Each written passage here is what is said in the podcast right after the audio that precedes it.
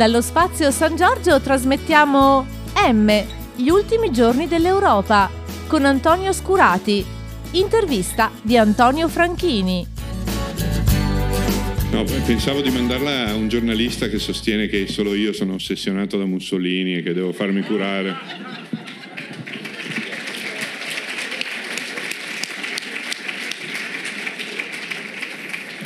Senza sapere che fra l'altro io in cura dallo psichiatra ci sono già da molto tempo, ma... No... E indipendentemente. Sì, mentre altri che non ci vanno invece ne, ne avrebbero... Farebbero bene ad andarci. Allora, eh, M, gli ultimi giorni dell'Europa, terzo, eh, mi sono chiesto terzo libro, terzo episodio ma secondo me il termine più giusto è terzo atto, terzo atto di una tragedia, della tragedia vissuta dai nostri genitori o dai nostri nonni, quindi una tragedia molto vicina. Eh, è stato detto che questo libro, questa serie di libri, ha innovato il genere del romanzo storico ed è vero. Eh, però voi sapete che le innovazioni in letteratura eh, sono dei pendoli, cioè in realtà recuperano tradizioni più antiche. Quando noi parliamo di romanzo storico ci riferiamo ovviamente alla grande stagione del romanzo storico ottocentesco rispetto a quella stagione lì eh, questo, questa serie di romanzi innova e innova profondamente, ma innova nella, riferendosi a una tradizione più antica che è la tradizione veramente del dramma, cioè dei, mh, mm, ci possono venire tranquillamente in mente e senza tema di fare un paragone troppo grosso i drammi shakespeariani, perché i drammi shakespeariani hanno al centro i grandi protagonisti della storia, laddove invece qual è la caratteristica fondamentale del romanzo storico ottocentesco? Che i, c'è la storia dei grandi, che è lasciata un po' sullo sfondo, e c'è la storia delle persone comuni che su questo sfondo eh, si muovono. Per cui voi avete eh, guerra e pace, c'è Napoleone, ma Napoleone in realtà non lo vedete, cioè vedete il principe Andrei, vedete tutti i grandi, vedete Natascia, vedete i personaggi così come nei Promessi Sposi eh, vedete, vedete la storia degli umili perché la storia viene fatta da personaggi di invenzione, no? componimenti misti di storie di invenzione. Scurati che cosa fa invece?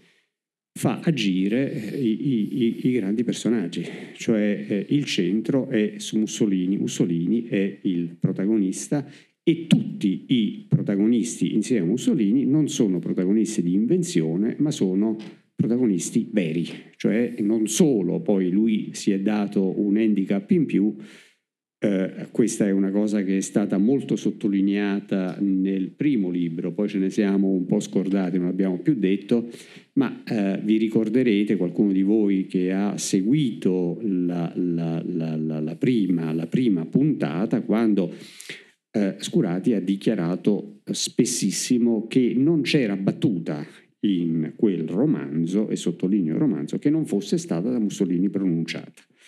Quindi i personaggi non pronunciavano mai battute inventate, che è, come dire, un handicap in più. Ora voi sapete, io adesso gli passo subito la parola, eh, non, non, non, la tengo a lungo, non preoccupatevi, ma eh, ehm, c'è una cosa che voglio dire. Eh, I critici fanno il loro lavoro, questo libro è stato un libro accolto, questo libro, questa serie di libri, questi atti di questa tragedia sono stati accolti da un consenso unanime, sono stati accolti da un premio Strega, sono stati accolti da un'infinità di traduzioni all'estero, tante quante un romanzo italiano difficilmente riesce a ottenere, soprattutto un romanzo italiano che parla di una storia così italiana.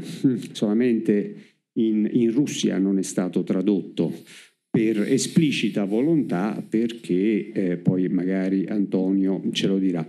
Comunque, eh, grandissimo consenso critico, grandissima adesione internazionale, ma molto spesso poi le cose più profonde vengono scritte dai lettori comuni e io mi sono riportato questo giudizio appena uscito, uscito da pochissimo, praticamente in contemporanea con l'uscita del libro, di un lettore che si chiama Marco, il quale dice qui non è il romanzo ad inseguire la storia, ma la storia a farsi romanzo, imperdibile, che è praticamente detto sinteticamente e molto meglio quello che vi ho detto io prima, cioè la grande storia è la storia che diventa romanzo, al punto che voi leggete una storia che tutti quanti conoscono, eh, però leggendola vi sorprenderete, cioè vi, sorpre- vi, sembrerà sempre che l'epilogo possa essere diverso. Allora, eh, eh,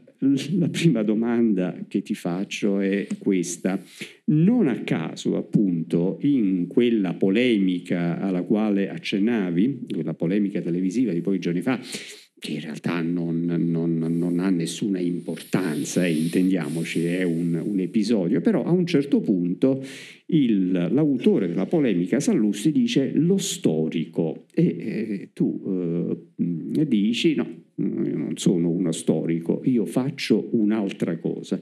Dal momento che ti ho sentito ehm, fare una Uh, un discorso bellissimo a proposito di questo romanzo su che cos'è storia e che cos'è romanzo e perché, benché tu parli di storia e tutta la storia sia assolutamente documentata, vorrei che tu ci spiegassi, ci raccontassi qual è l'occhio del romanziere, perché questo è un romanzo e benché racconti perfettamente una storia, non sia un'opera di storia. Grazie Antonio. Eh, adesso non so se mi viene di nuovo il discorso bellissimo, eh, sono, sono, così estemporanei. Intanto vorrei dire che eh, io, chi mi conosce sa che non sono un uomo di molte cerimonie convenevoli, che mi fa davvero piacere essere qui, eh, insieme a molti amici che sono interessati ai libri, alla letteratura, alla cultura eh, proprio perché di recente mi sono trovato in altri contesti dove è palpabile la brutalità dire, dell'aria del tempo, no? il, il, miasma, eh, e dove l'arroganza e l'ignoranza fanno rima, rima baciata e, e ho il timore, credo abbastanza fondato, che quest'aria così poco respirabile sarà quella che ci troveremo forzatamente a respirare sempre più nei prossimi anni. D'altra parte non è che possiamo nemmeno... L'ho subito buttata in politica. Uh, non è che possiamo neanche rinchiuderci in queste isole felici. Eh? Mm. E, e, sento balsamico per me il, l'alito, diciamo così, della letteratura, della possibilità di parlare di libri. Adesso a me piacerebbe eh, poter parlare del principe Andrei, no? di Tolstoi e non dei miei libri. Mi, mi, è venuto quasi il desiderio prima mentre aspettavo eh, di parlarvi de, della prossima saga che scriverò, se gli dei ci daranno vita e forza, che eh, sarà di pura scatenata, sempre basata su fatti storici, ma libera invenzione, senza nessun handicap, no? i dialoghi, quelli memorabili. Però quella dovrà attendere i giorni della pensione. Intanto parliamo, parliamo di M. E, e però e, la storia il romanzo, la storia che si fa romanzo. Mi, mi, la domanda di Antonio Franchini eh, fa ritornare in mente eh, un mio eroe precedente, di un, di un, mio libro precedente che si intitola gli, aspetta, Il tempo migliore della nostra vita. Eh, no, perché c'è sempre la canzone di Renato Zero, meravigliosa, che, che mi tira verso, no, verso, la signora Fassi. Ecco. So, anche a me piace di più quella del mio romanzo, però...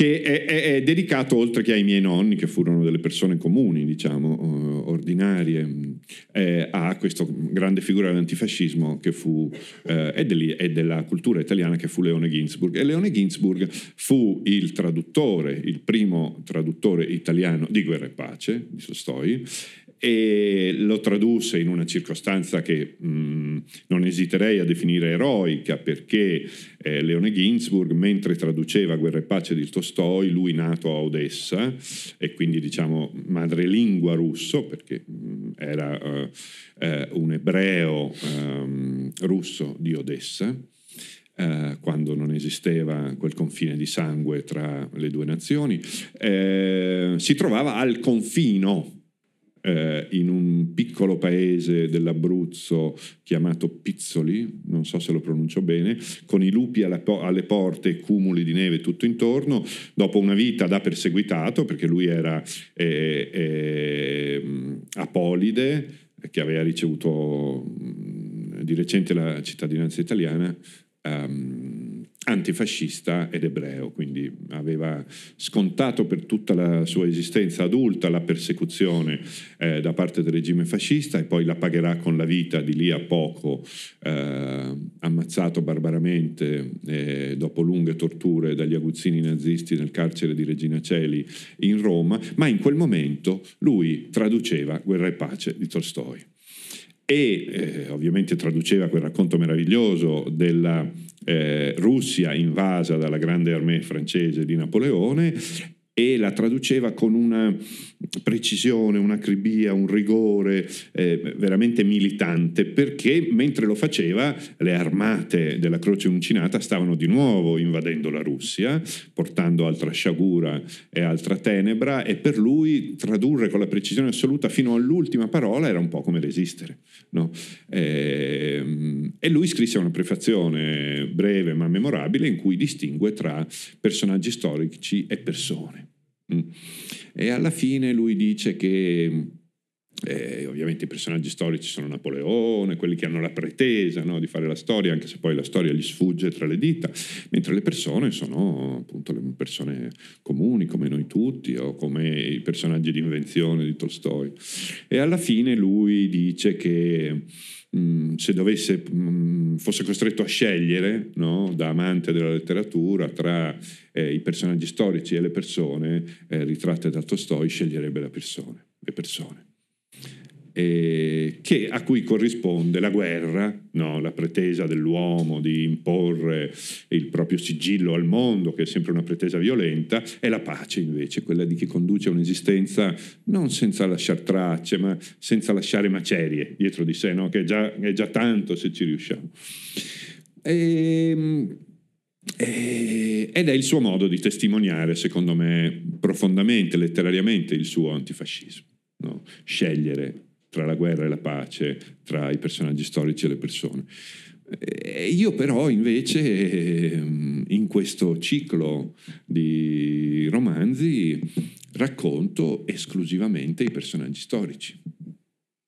Eh, per mia scelta deliberata, eh, meditata, perché eh, quando concepì quest'opera sentii mh, mm, come necessario il fatto di ritornare al centro della scena, no? dopo decenni di marginalismo in cui le cose venivano raccontate sempre dai margini del campo da gioco in maniera un po' obliqua, indiretta, per ragioni che adesso sarebbe lungo spiegare, mi dissi no, eh, qui stiamo dimenticando No, cosa sia stato il fascismo. Moltissimi italiani non l'hanno mai saputo, moltissimi italiani, non tutti ovviamente, non hanno mai fatto i conti col fascismo, il che significava e significa oggi più che mai fare i conti con il fatto di essere stati fascisti eh?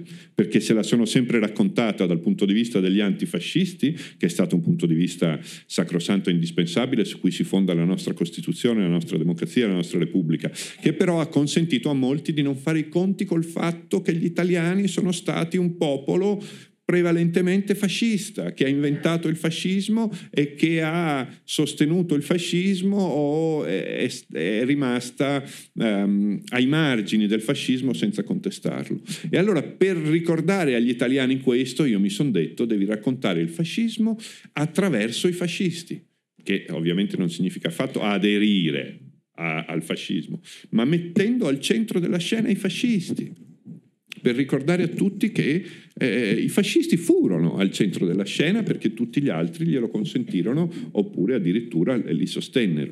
E al centro del centro deve esserci lui, quello che più di ogni altro porta la responsabilità di, di ciò che accadde. E quindi al centro, raccontare al centro, mh, mm, questo marginalismo finisce per essere una specie di mh, mm, un po' di assoluzione, no? di non vedere la trave, vedere sempre i fuscelli, per dirla evangelicamente. Ormai parlo anche con le massime. Ehm, e però lì c'erano solo personaggi storici, c'erano solo personaggi storici e, e, dovevano esserci solo personaggi storici. Per i motivi che ha detto Antonio, io mi ero consegnato a questa ehm, regola quasi monastica per uno scrittore, no? Non puoi far questo, non puoi far quello, non puoi far quell'altro, non puoi inventare personaggi, non puoi inventare accadimenti, non puoi inventare dialoghi, non puoi inventare eh, i moti interiori, cosa sentiva Mussolini in quel momento se non è documentato da lui stesso con le sue parole i suoi discorsi perché non puoi rischiare di trasformare Mussolini in una specie no, di eroe tragico che generi empatia. E però, e però eh, mi sono detto, ok, devi fare questo, senti di dover fare questo, però devi snidare no? La persona dentro il personaggio ma non per renderla più vicina al lettore, no? in fondo siamo tutti uomini, anche, anche, anche, Hitler amava accarezzare i suoi cani, questo ce lo rende più umano? No, questo ce lo rende più inumano, perché riusciva a provare compassione per i propri cani, ma non per milioni di esseri umani che sterminava senza esitazione. Devi mostrare la persona dentro al personaggio non perché risulti più vicina, ma perché risulti ancora più agghiacciante, più respingente. Eh? E quindi mi sono detto, devo, devo, raccontare i personaggi storici ma ad altezza d'uomo. Mm, ad altezza d'uomo. E cosa significa? Significa fare il romanziere e non fare lo storico. Eh, io in passato facevo un altro esempio per far capire, e cioè tratto da M1 quando Mussolini, dopo aver finalmente trionfato no? eh, con la marcia su Roma, entra, viaggia in vagone letto da Milano a Roma e conquista l'Italia in vagone letto, il re a lui, figlio di un fabbro, lo investe incaricandolo di formare il primo governo, perché ultimamente sentiamo dire che oh, se un governo è eletto democraticamente è democratico, no? Dipende se poi quel governo garantisce la democrazia e la coltiva che si basa innanzitutto sulla garanzia data a chi è stato sconfitto, a chi è debole, a chi è fragile. Non è che poi se hai vinto le elezioni qualunque cosa fai è legittima. Anche Mussolini fu incaricato dal Re d'Italia di formare il primo governo. Anche anche Mussolini stravinse le elezioni nel 1929, anche se c'erano state violenze ai seggi, forse brogli, però le stravinse, però furono anche le ultime, perché dopo non ce ne furono più. Allora, Mussolini trionfa a Roma, eh, in vagone letto, i suoi cagnacci, quelli di cui si è servito, quei poveracci che erano stati anche loro poveri quattro giorni sotto la pioggia, alla fine li fa sfilare, gli squadristi, se ne libera, via, li, li fa mettere proprio sui treni, via, via, via, ormai siete serviti a arrivare al potere fuori di qui e finalmente entra nella stanza del suo hotel, all'epoca viveva ancora in una camera d'hotel, e con i suoi proprio accoliti, la cerchia più stretta, 4-5 persone, e, e cosa fa? Inizia a pensare a come governare il paese, i mille problemi? No, fa lo sbruffone, che, che dove sono cresciuto io vabbè si direbbe in un altro modo, è un po' volgare, si stravacca in poltrona, si leva gli stivali no? e accavalla, adesso me le hanno regalate, non le ho comprate io, e accavalla i piedi. Allora, c'è testimonianza di questa, le 4-5 persone che erano in quella stanza, lo, alcuni di loro ne hanno lasciato testimonianza, non l'ho inventato io. si mette così, accende una sigaretta perché all'epoca fumava ancora, se la, me, se la mette pendula qui tra le labbra, no? alla francese, perché erano molto provinciali, allora ogni gesto che loro ritenevano elegante doveva essere così pendula tra le labbra, accavalla i piedi sul tavolino, così si diceva, Claire, una dei miei agenti, è una eh, baronessa di Francia e, scuote la testa, si diceva così nell'Italia provinciale di allora, alla francese, accavalla i piedi sul tavolino all'americana, così si diceva, no? perché vedevano i film americani, e inizia a vantarsi. No, ma certo che proprio li abbiamo travolti, li abbiamo cose, e inizia a rievocare già tutta l'epica no, di sta marcia, cose di come lui ha raggirato gli altri politici del tempo. Solo che mentre lo fa, gli puzzano i piedi. Boh, sembra un dettaglio così insensato, ridicolo, inventato. È ovvio, è stato tutto il giorno sul balcone a vedere sfilare cose, ha marciato con coccia agli stivali e te li togli. Puzza. E uno dice, un, a uno storico non passerebbe mai nemmeno per l'anticamera del cervello no? di eh, inserire in un libro di storia questo dettaglio. Il romanziere invece lo fa. Perché lo fa?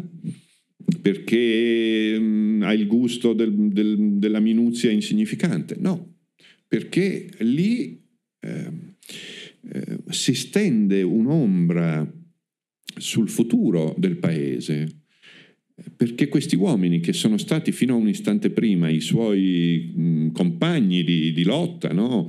quasi dei suoi pari, se ne stanno lì più o meno in piedi a vedere questo qui che fuma, stravaccato in poltrona, che si vanta di aver fatto questo e quello, sopportando la puzza dei suoi piedi, senza ovviamente che nessuno già osi dirgli come magari avrebbe fatto una volta Benito. E quella forma di soggezione mh, hm, è quella che prefigura già la soggezione di un intero popolo. In questo terzo volume c'è un analogo di questo piccolo dettaglio che secondo me mh, mm, eh, chiarisce quale sia lo specifico del romanziere, secondo il quale, come disse qualcuno, il buon Dio è nei particolari, è nei dettagli. Il romanziere è lì che trova Dio nel senso del, del senso no, della vicenda umana. E sono, in questo caso, oltre a tante altre cose, eh, i diari di Claretta Petacci, perché questo è il romanzo della decisione fatidica per st- perché stenderà eh, le sue conseguenze su, su, sul, sulla parte rimanente della vita di Mussolini e del popolo italiano. La decisione fatidica è fatale di associare il destino dell'Italia fascista a quello della Germania nazista. Um, e quindi c'è la scena della, delle decisioni no, supreme, mh, mm, sciagurate e dense di immani conseguenze tragiche per milioni e milioni di italiani e di europei, però c'è un retroscena. C'è un retroscena che ci giunge storicamente documentato e il retroscena è quello occupato su cui domina questa ragazza, perché era molto giovane, bella, eh, alta, con questo stacco di, di gambe non proprio tipico delle italiane del tempo, eh, devota a Benito Mussolini fin dalla sua infanzia. Claretta Petacci, non so quanti di voi lo sanno, eh, venerava, era nata già in epoca fascista, no? venerava Mussolini già da quando era bambina. Ci sono centinaia e centinaia di lettere che lei aveva mandato al granduomo di adorazione, che poi incontra personalmente e, poi, e di cui poi diviene l'amante abituale. E lei trascorreva le sue giornate nel retrobottega della grande storia eh, in una stanza di Palazzo Venezia che si chiama eh, Sala dello Zodiaco. Proprio, era proprio un retroscena dove lei mh, entrava sempre furtivamente, anche se tutti in Italia conoscevano la nostra amore, e, mh, e lo aspettava lo aspettava per tutto il giorno e lui, mentre riceveva eh, Filippo Dassia che portava la notizia dell'ennesima conquista fatta da Hitler senza avvertire l'alleato italiano, eh, poi passava nella retroscena della storia e si intratteneva con Claretta. Eh, faceva sostanzialmente tre cose. Talvolta la, la possedeva, diciamo, sessualmente, e questo è il termine esatto perché quel tipo d'uomo lì concepiva diciamo, l'amplesso amoroso come forma, la forma più eh, estrema di possesso della donna e Claretta pudicamente nei suoi diari quando si riferisce all'atto sessuale, non ne fa proprio la cronistoria, usa questo eufemismo, eh, non scrive poi abbiamo fatto l'amore o abbiamo fatto sesso, scrive e poi sì, sì col punto esclamativo, con l'accento. Non ho mai capito perché, ma... Eh, Oppure o la possedeva o si vantava, perché l'abitudine diciamo non l'aveva mai persa, ma proprio si vantava, io adesso, sì, Hitler, sì, sembra tanto terribile, ma con me diventa un ragazzone, ride sempre, io so come farlo ridere. Parole testuali. Eh?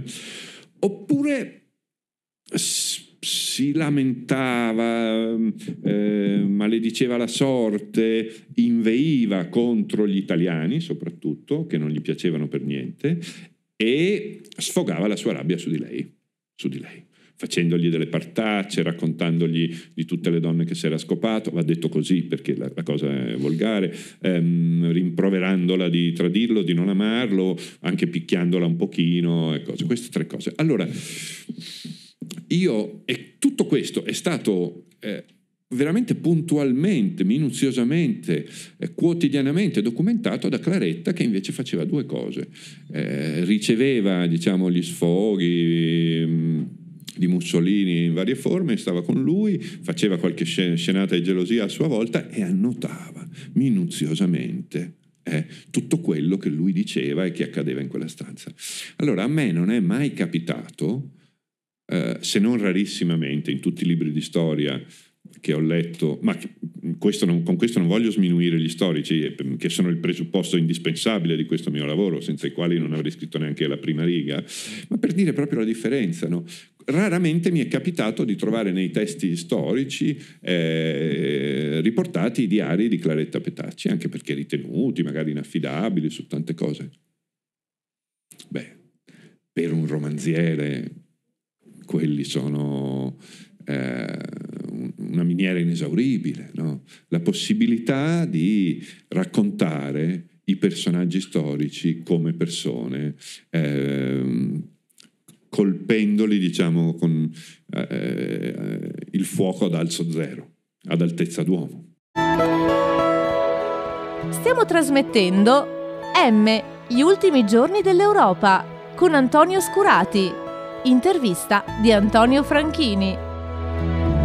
I diari di Claretta sono stati per te una fonte importante come per il, l'atto secondo erano stati una fonte importantissima eh, le, le, le, le, memorie del cameriere eh, di, di, di, di, Mussolini, cioè l'uomo addetto che eh, in realtà l'opera del cameriere di Mussolini non è un'opera che si ritrova nel, nelle fonti storiche, però per un romanziere è una fonte incredibile di particolari. Allora, quello però che eh, nei romanzi eh, misti di storia e dimensione sono i personaggi inventati, un po' quella funzione lì eh, nei, nei, nei tuoi atti fatti sono dati dai, da alcuni personaggi secondari, storici, eh, vissuti, eh, documentati,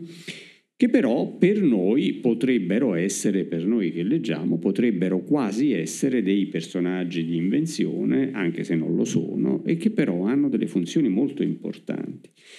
Eh, ehm, eh, voi eh, se avete letto M1 ed M2 ehm, eh, vi sarete resi conto che è molto importante nei romanzi Scurati la parte iniziale, l'incipit, no? l'M, M1 ha questa incredibile apertura su Mussolini sconfitto ma alle elezioni appunto, ma baldanzoso, fiero, che, che, che aspetta che che qualcuno, lo, che qualche socialista lo assalga con la pistola da furiere sul tavolo e, e tutti i particolari del lettore si concentrano su quella pistola da furiere.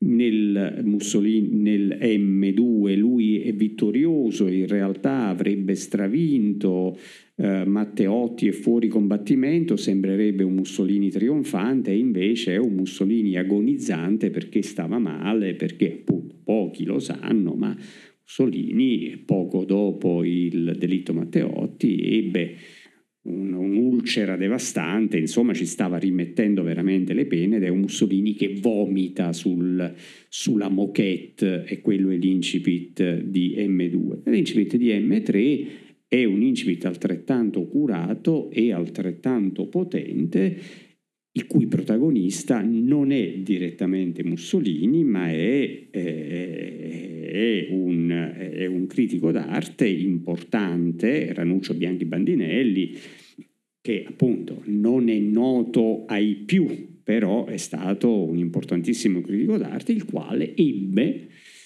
L'incarico, perché aveva mamma tedesca e quindi parlava tedesco e ovviamente essendo un grande storico dell'arte, benché ancora giovane, eh, eh, poteva illustrare a Hitler le bellezze dell'arte italiana, a Hitler che come dice appunto Antonio, dice il nostro Führer è un grande esperto d'arte, perché voi sapete appunto Molti lo sanno questo che Hitler era in realtà un, un, mediocre pittore, infatti molti dicono se Hitler fosse stato ammesso alla scuola d'arte e non rifiutato, forse la storia del mondo sarebbe stata diversa. E, e, e questo eh, Bianchi Bandinelli adesso poi ci direi che cosa fa perché è molto importante. Altro personaggio eh, centrale, anche se secondario apparentemente, anche se poi compare poco, è Renzo Ravenna, podestà, podestà fascista, eh, podestà fascista ma ebreo, perché eh, qui eh, il, il tema fondamentale, oltre a essere l'entrata in guerra, perché si conclude questo atto con l'entrata in guerra dell'Italia eh, ci sono le leggi razziali, quindi è da un certo punto il libro, appunto come in un primo momento avevamo pensato di chiamarlo, è il libro dell'infamia. Ecco, eh, hai accennato poi, ovviamente voi vedete eh, questa copertina, vedete questa M uncinata, nazistizzata, vedete il rosso che è il rosso della bandiera nazista e questa orrenda crasi tra il fascismo e il nazismo. E anche lì appunto eh, tu racconti i nazisti con gli occhi dei fascisti perché ti sei domandato dice ma che cosa vedevano? Come vedevano i nazisti? Ecco ci sono tantissimi temi eh, da affrontare. Ci sono tantissimi temi eh, che voi probabilmente avrete voglia di sentire raccontati per bocca di Antonio, perché ovviamente leggerete e si rinnoverà anche in questo atto il miracolo degli altri due. Cioè voi leggerete una storia e direte ma non finirà come è finita, perché l'Italia non è che va in guerra così, perché abbiamo deciso di andare in guerra. No, si va, la, la, decisione di entrare in guerra, il modo in cui si arriva alla guerra è veramente l'ultimo atto di una serie di coincidenze, di una serie di eventi che potevano anche andare in un'altra maniera, così come per M1 che il, eh, i, i, i fascisti avessero e eh, conquistassero il potere sembrava a 50 pagine dalla fine assolutamente impossibile.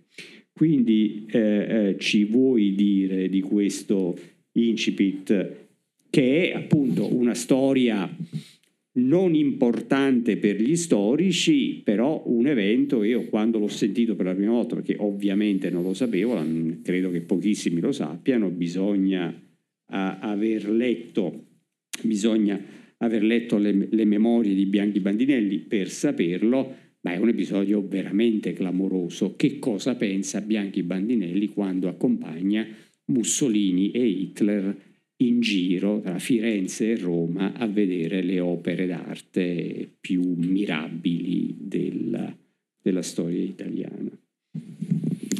Allora lui pensa, li uccido e salvo il mondo o non li uccido e salvo la mia vita? Queste sono le parole con cui si apre il mio racconto e sono parole prelevate eh, da un testo di Ranuccio Bianchi Bandinelli che compare nel diario di un borghese. Borghese nell'accezione di gran borghese, lui era un aristocratico in realtà. E, ed è però un testo scritto nel dopoguerra, perché mentre ascoltavo Antonio, come accade in queste conversazioni quando sono virtuose, mi è parso di capire una cosa che adesso voglio condividere con voi. Il libro si apre su questa scena. Questo insigne professore di storia dell'arte e archeologo, Ranuccio Bianchi Bandinelli, viene prelevato dall'Università di Pisa dove insegna eh, la gloria dei secoli trascorsi e catapultato sulla ribalta della storia. Viene prelevato dall'ottusità di un burocrate ministeriale il quale, avendo bisogno di un cicerone per accompagnare i due dittatori, Hitler e Mussolini, ad ammirare le bellezze artistiche del nostro paese, ne cerca uno che sia, diciamo, madrelingua tedesco o quasi e trova Ranuccio Bianchi Bandinelli, ma ignora il fatto che Ranuccio Bianchi Bandinelli è noto per essere un antifascista. Attenzione, un antifascista generico, come lui stesso si definisce. Che significa? Che sì, lui è per mentalità, per gusto, per, per, sensibilità antifascista, però non ha mai militato, non ha mai fatto niente, il massimo che abbia fatto eh, si è limitato a disertare le inaugurazioni dell'anno accademico, quando la retorica no, del regime era più pomposa. Non ha collegamenti con nessuna organizzazione di lotta, anche se all'epoca non esistono quasi. E quindi questo suo dilemma perché a lui pare molto chiaro che questi due uomini, che lui si appresta a conoscere e ad accompagnare per giorni e giorni, trascineranno il mondo nella catastrofe, nel baratro. E quindi il suo dilemma, li uccido e salvo milioni di vite, oppure non li uccido e salvo solo la mia, mm, è in realtà un falso dilemma, perché lui non saprebbe neanche come fare, non ha mai brandito un'arma, non ha collegamenti con nessuna organizzazione diciamo, antifascista e cose. E, e, allora lui è lì che li aspetta sulla banchina della stazione di Roma Ostiense dove Hitler sbarca. Ecco, questo ve lo confesso, ancora non l'hanno notato, lo, qualcuno lo noterà, in realtà Ranuccio Bianchi Bandinelli non c'era a Roma quando arriva Hitler, mm, fa tutto quello che poi è cose, ma non era lì in quel momento, però a me serviva che fosse lì in quel momento, no? quando, sbarca, quando Hitler sbarca. Ehm, e vede Hitler, lo descrive, eh, gli sembra una persona dimessa, modesta, gli, gli, dà l'aria di un controllore di biglietti di tram, eh, mentre invece mh, mm, disprezza proprio Mussolini visceralmente, questa sua essere grossolano, eccetera, eccetera, eccetera. E, e, noi incontriamo quindi questi due eh, uomini eh, diciamo, che faranno la storia nel bene e nel male, più che nel male che nel bene, proprio ad altezza d'uomo, come li vede Bianchi Bandinelli che per giorni e giorni li accompagna in queste sue, quindi ce ne descrive i tic, la prosopopea di Hitler che si vuole grande esperto d'arte con tutto il codazzo dei suoi gerarchi, che è composto tutto da, da persone fanno, i cui nomi fanno tremare le vene ai polsi, cioè Goethe, Goebbels, cose, mica eh, uno qualunque, cioè Frank, quelli che avevano già avviato il, proce- il progetto eugenetico Himmler. per ehm, Himmler, Buhler, per, per dire, dare una morte pietosa, scrivono loro, a, a, tutte le persone che hanno qualche invalidità, qualche handicap, quindi che però lo, sono ossequiosi, cioè lo, lo, lo adulano, si, si, dicono tra di loro ogni volta che Hitler dice una stronzata su un'opera d'arte e dicono oh, il nostro Führer è un grande esperto d'arte e ci descrive tutte queste cose.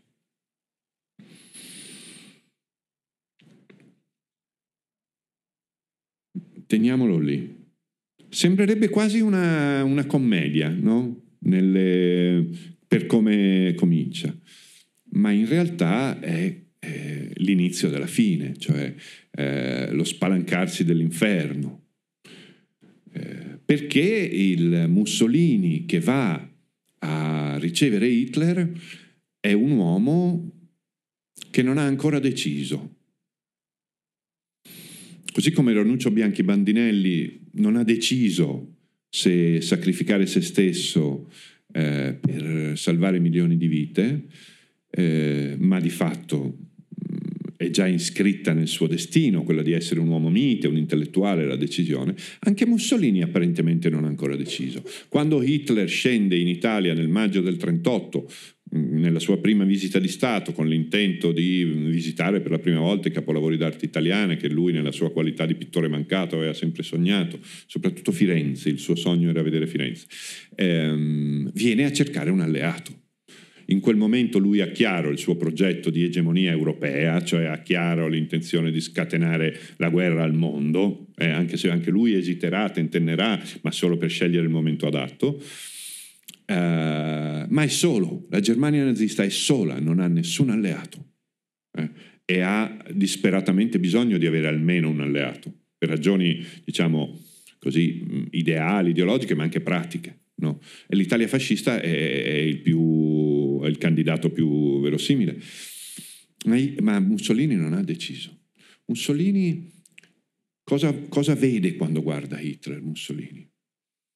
Da un lato vede con acutezza, vede qualcosa di spaventoso, perché sapete, noi oggi, eh, sapendo tutto ciò che sappiamo su Hitler e sulla Germania nazista, ci, ci, ci formiamo un giudizio, diciamo, facilmente, no?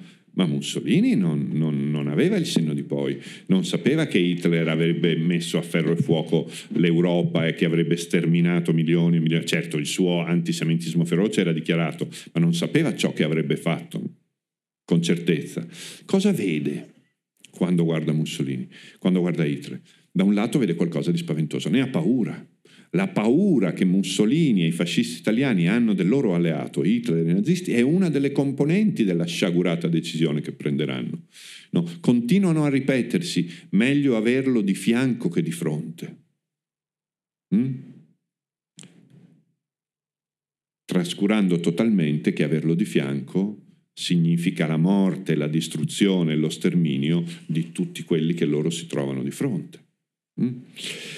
E quindi da un lato vede, vede anche il tratto non solo quello demoniaco ma anche quello delirante, in moltissimi momenti Mussolini ed è ampiamente testimoniato, ogni volta che Hitler lo inganna, lo tradisce, non lo coinvolge, mente no? eh, a lui per primo il suo alleato, sbotta dicendo ma questo è un folle, un, è un pervertito sessuale. Questa era per la mentalità dell'epoca la cosa peggiore che potevi dire di uno, no? era quella.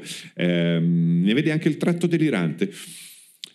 E però c'è anche una fortissima componente di, di accecamento, di abbaglio, di autoinganno, di abbaglio quasi volontario, perché in tutti i tentennamenti, in tutte le esitazioni, le marce indietro, in avanti, che accompagneranno questa ci sarà sempre poi questo fattore dell'autoinganno, dell'autoillusione. Mussolini vuole credersi, siccome sa ormai lui che è stato il maestro di Hitler, perché Hitler lo venerava, perché Mussolini eh, ha conquistato il potere dieci anni prima, ha inventato il fascismo, ha inventato il partito armato, la milizia, tutte cose che Hitler prenderà a modello e che però adesso i rapporti si sono ribaltati perché Hitler, il capo della Germania, è un paese militarmente potente, industrialmente potente, e invece Mussolini è il, è il capo dell'Italia, dopo vent'anni si rende conto finalmente di avere in mano un paese arretrato, povero, militarmente del tutto impreparato.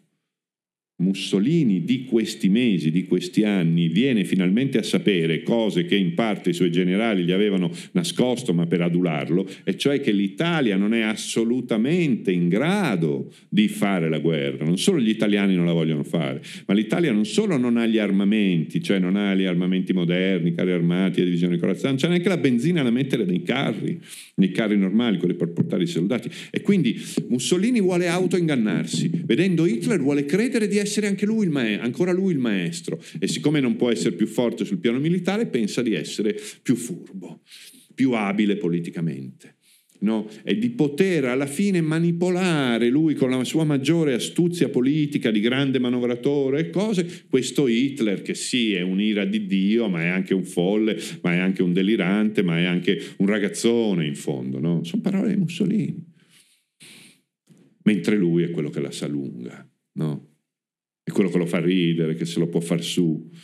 E sembra una versione grottesca, ma il grottesco è nei fatti, cioè Mussolini si, si, si, consegna a questo accecamento per non abbandonare l'immagine altisonante che ha di se stesso, per continuare a pensare di essere lui il padrone del gioco, per non dover dire agli italiani per vent'anni ho predicato eh, l'Italia come un paese guerriero di maschi e cose, non è vero, non, stiamo neutrali, non, non, siamo in grado di fare la guerra. No? E sospinto anche da questa mm, dinamica psicologica di tipo infantile, puerile, no? che non vuoi riconoscere i tuoi limiti, deciderà pur sapendo che l'Italia non è in grado di fare la guerra, che manda gli italiani a combattere disarmati, pur eh, consegnando gli ebrei al macello, non essendo lui, diciamo, antisemita nell'animo e cose, decide no, di trascinare l'Italia nell'abisso. E qui veniamo alla parte finale del ragionamento. Allora, che mi veniva in mente mentre ascoltavo Antonio, Mussolini diventa ciò che si illude di essere. Eh? Un capo guerriero, il capo di una nazione in armi, pronto a marciare a fianco alle temibili no? e formidabili armate naziste e diventa addirittura in questo gioco delle parti, degli specchi con Hitler, no? che si, Hitler si rafforza nella sua convinzione di poter muovere guerra al mondo quando viene in Italia e quando trova finalmente questo alleato che gli organizza queste scenografie pazzesche al foro Mussolini di migliaia di ginnasti che fanno le evoluzioni e disegnano sul prato del foro Mussolini eh, la scritta Heil, Hitler e la croce uncinata. Questa era l'Italia dell'epoca, no? E, e Hitler ci dice non sono solo, no? c'è, c'è, tutta l'Italia che mi tiene fermo il fronte mediterraneo. Stato il contributo militare dell'Italia alla guerra, come è noto, fu eh, quasi controproducente, ma nella decisione di Hitler di muovere guerra al mondo, il fatto di avere noi, noi, i nostri padri, i nostri nonni come alleati, fu decisivo. Se non ce l'avesse avuto il fronte sud coperto, se si fosse sentito del tutto solo, forse non avrebbe fatto quello che ha fatto. E quindi in questo gioco di specchi in cui uno si convince di essere qualcosa guardando eh, l'immagine dell'altra riflessa nello specchio, Mussolini si convince di essere anche un feroce antisemita. Cosa che tra suoi, le sue tante colpe e difetti mm, sostanzialmente non era. Adesso c'è tutto un vasto dibattito storiografico su, su eh, Mussolini antisemita e cose, però diciamo una cosa è certa, l'antisemitismo non era un architrave dell'ideologia fascista come lo era invece del, del nazismo, no? fin dai tempi di Mein Kampf, non era. Però nell'autunno del 1938 Mussolini, per alla fine non essere da meno e andare incontro a questo alleato tedesco così risoluto nell'individuare negli ebrei l'origine di tutti i mali, eh, promulga delle leggi razziali, cioè delle leggi di discriminazione e persecuzione degli ebrei italiani, di cittadini italiani, che a quella data, quando vengono promulgate, sono le più feroci del mondo, sono perfino peggiori di quelle che a quella data, poi dopo le cose peggioreranno, erano state promulgate in Germania, perché il provvedimento più atroce a quella data, poi dopo li avvieranno allo sterminio come ben sapete, ma fu l'espulsione dei bambini italiani di religione ebraica da tutte le scuole del regno. Cioè dall'oggi al domani mia figlia non poteva più andare a scuola e non aveva un'altra scuola. Eh? Nemmeno i tedeschi, nemmeno i nazisti a quella data erano arrivati a tanto. E perché lo fa? Perché è un feroce antisemita fin dalla sua infanzia? No, per opportunismo, che a me francamente sembra anche peggio, perché quei pazzi lì no, almeno ci credevano. Lui, per lui invece era uno strumento di politica estera per rafforzare la sua alleanza con, con i nazisti. E allora dove ci conduce questa eh, questo gioco di specchi, questa storia di fantasmi, di autoinganni. Ehm, ci conduce all'abisso perché il libro si chiude sul giorno in cui, dopo un anno di guerra, di grandi vittorie militari tedesche, Mussolini, pur sapendo di non avere le armi per combattere, pur sapendo che gli italiani non vogliono fare la guerra a fianco ai tedeschi, anche Anna ha virato un po' a favore della guerra, eh? perché succede anche questo. No?